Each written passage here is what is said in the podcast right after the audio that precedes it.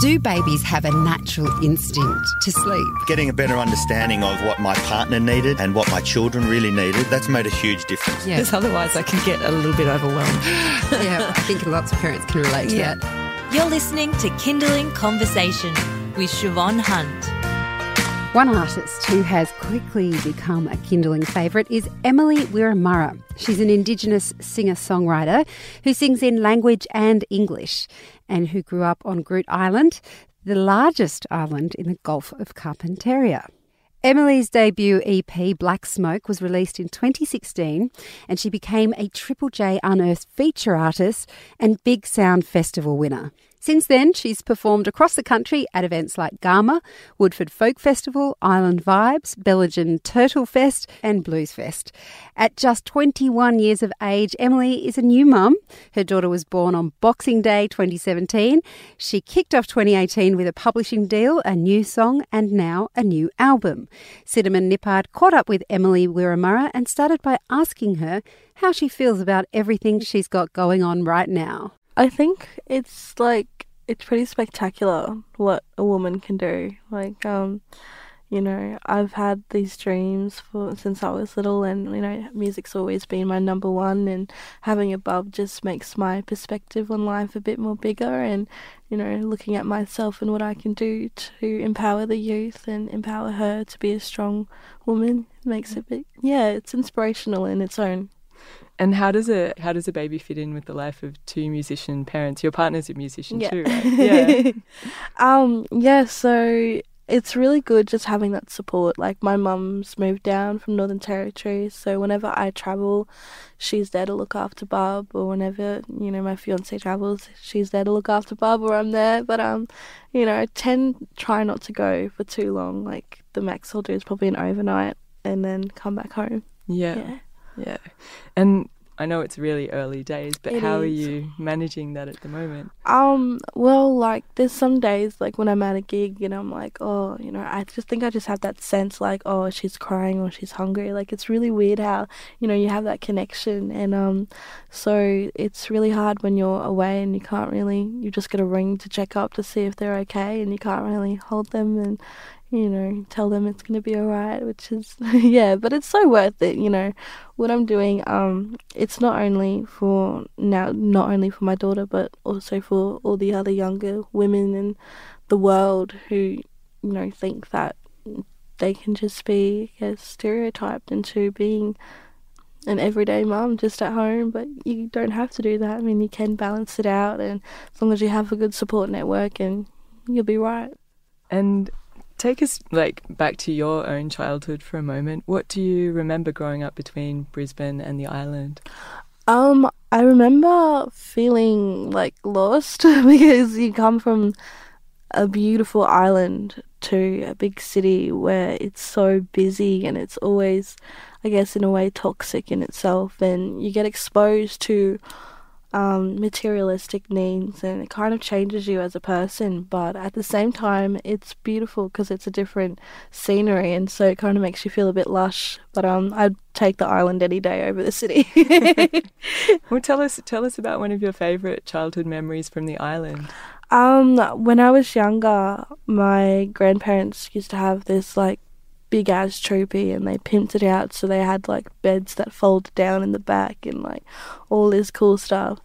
And um, we used to just open up the top and lay under the beds and look at the stars and you know just listen to like old school like they had a cassette player so um, we listened to like um, Alan Jackson and Coloured Stones like the classics and have a big bushfire, like bush party on the beach, and yeah, it was just fun being around family and being around the culture. And I read an interview where you talked about a profound moment where you went home to the island for a funeral. And it sounds like it was a real catalyst for you in terms of pointing you towards music. Yeah, can you tell us the story of Yeah, so um, back at home, like we still call the land wet, so we still practice a lot of ceremonies and rituals, and we still have um, you know, women's ceremony. Like it's very hard to find a women's ceremony now because the male hierarchy has come up and taken over. And so we went back for a funeral when I was like seven, ten. I can't remember. It was ages ago. My goodness. But um, we went back for a funeral, and there were these men and they just come out these bushes all painted up and they were lighting fires and the way that they sung those songs like those songs are only sung for funeral time or for ceremony time and I just thought it was so beautiful that they were singing in language and I really wanted to do that and I really wanted to be a part of that and um I wanted to learn more and, and do more for my people and so that was kind of my big push like when I seen that I was like well if you know if they can do it. Why can't I? yeah. Yeah. And did your parents speak language to you when you were a kid? Um, my dad's Filipino Chinese, and so um, he speaks Tagalog to me, which is the in like um language in Philippines. But my mom, yeah, she um she spoke a lot of Anindilyakwa and continues to speak even to my daughter. it's really cute. That's beautiful. Yeah. Wow. So I read that after that experience, you taught yourself to play piano and started writing songs from age ten. That's pretty amazing. Like, can you you. remember what those first songs were about? Um, I remember the very first song I wrote. I was it was just like a little poetry session that we had at my English in my English class in primary school, and the lady was like, "Oh, you know, um, the teacher, sorry, not the lady, the teacher was like, you know, write down all your feelings and then put them in sentences." And we used all these like words and had to look up synonyms for it and stuff. And so it ended up being a song, but it was called Over the Seas, and it's typically about, you know, mermaids and swimming with dolphins and swimming with turtles. I'm sure a lot of young girls today would love to hear that song. oh, maybe one day I'll revive it. It's a Yeah. bit too cliche. yeah, you can do that for the kids' album. Here you go. You know what? Yes, that's Yeah. a great idea. there you go. Oh, good long and then uh,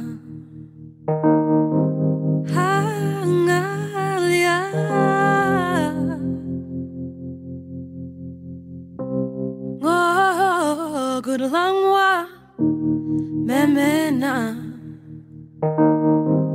magara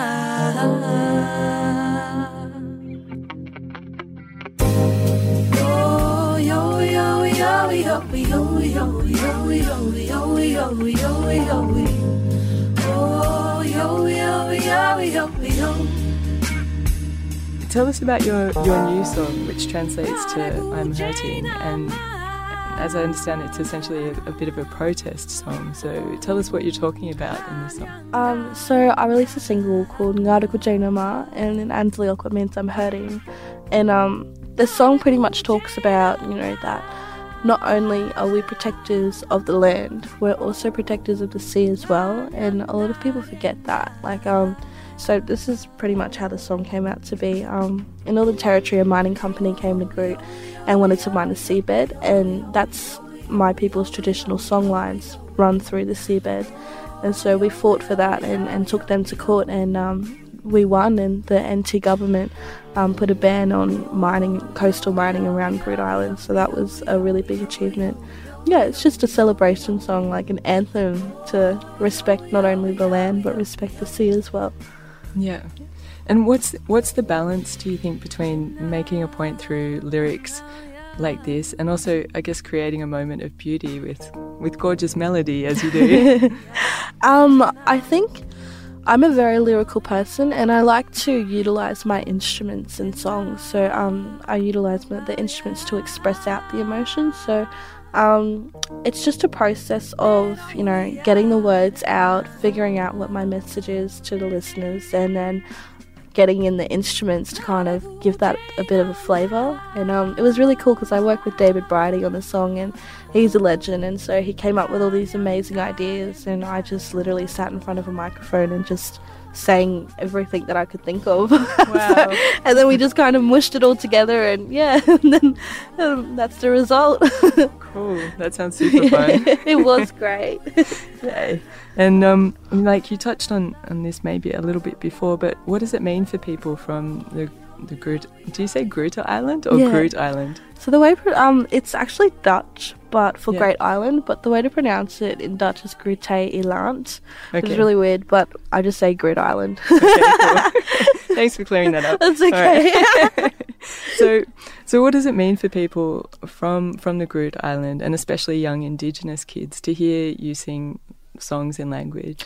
Um, they're really proud of me, and like, it's gotten to a point where even some of the kids are starting little mini bands. Like, I'm so happy, and I'm so like, it just makes me so happy to see them doing music because music is. It's a universal language and it's a beautiful way of self expression. And I think that's what some of these kids need to escape through music. And I believe that what I'm doing is kind of motivating them to, to show that you can do it. You don't have to live at home and um, you don't have to, I guess, abide by the cultural laws. You can be a free person, but still respect your culture and your law.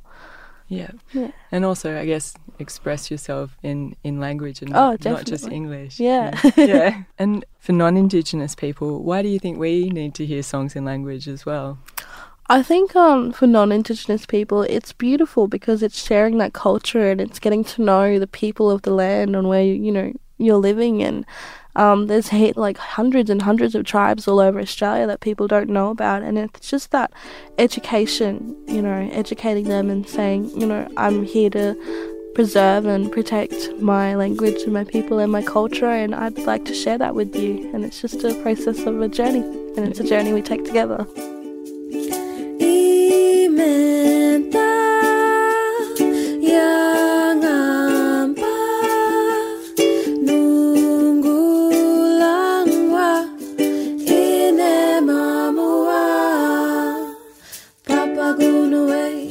Sirei sirei salamayata tania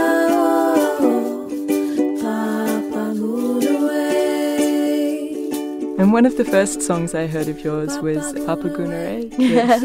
yeah, the turtle song. It's such a gorgeous song. We're all fans you. at Kindling. Oh, so thank you. yeah. But tell us about this one.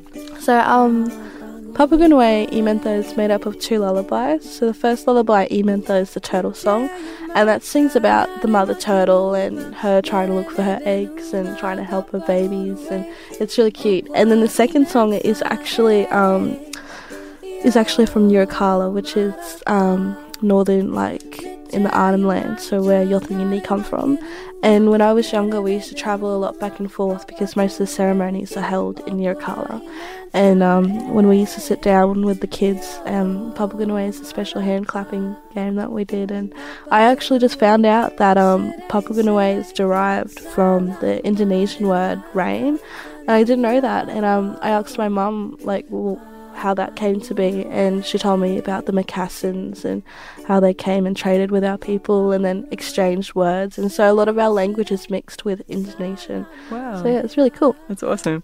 And um, I wanted to talk about about a few other songs. You wrote "Hey Love" for your mum. Can you tell us the story behind that song? Yeah, it's um, a pretty heavy song, you know, um, but it it's based on a true story that happened to mum, and she was in grade eight, and it was I think it was her third day, but um, third day in high school, and I remember when I was in grade eight, I was like so scared and terrified. I didn't know what to expect, and so I can only imagine what she was going through. But um, she went into the toilets, came out, and there were six non-indigenous girls waiting for her because they found out my grandmother was a full-blooded indigenous woman, and so they cornered my mum in the bathroom and they said and they did some really really terrible things and then two sister girls walked in saw what was happening and the other girls wouldn't let them leave and so they literally had to fight their way out to i guess get a point across. It was pretty heavy. Yeah. That's full on. yeah.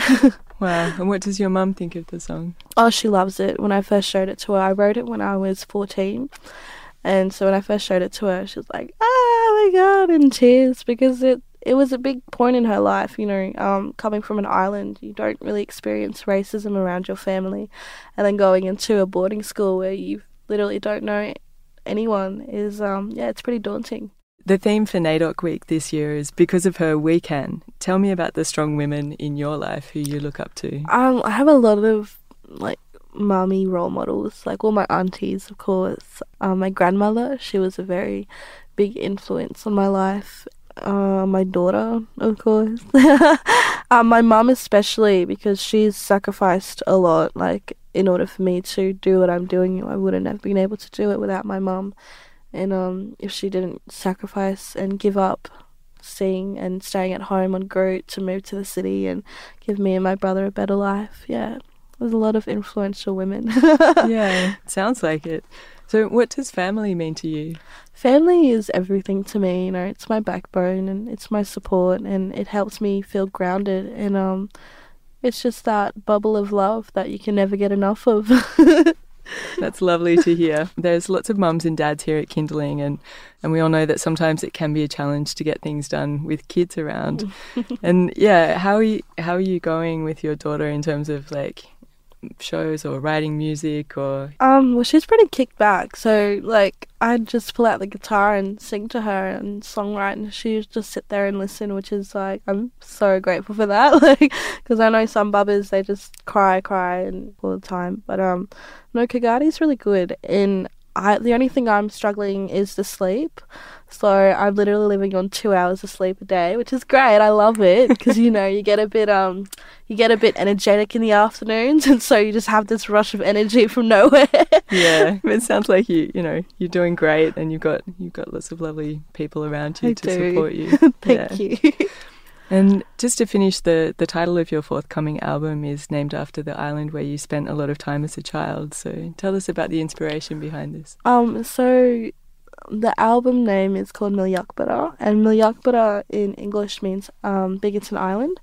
And Bickerton Island was where I went back and forth on a little dinghy, like almost every second day on the holidays with my grandparents. And um, my grandmother lived on that island, and she, her father, my great great grandfather, established a community. And so there's all these family mob just sitting there, and it's so special to me because um, that's where our women's dreaming is. So our dreaming for my people is um, is the mermaid, and so we have a lot of sacred spots where we believe that mermaids have, you know, been, and it's really yeah, it's really, they really special. are real? yes, they are. We're here all along. well, yeah, and that's that's pretty much um all about home and and giving the listeners a feel about their home. So like, so I hope some of the songs on it like takes them back to where they feel like they belong. Like everyone has their own special place. That was Indigenous singer songwriter Emily Wurramara. Listen out for more of her music here on Kindling Kids Radio. You've been listening to Kindling Conversation. If you enjoyed it, there's plenty more where that came from. Find other stories and interviews at our website. Just head to kindling.com.au.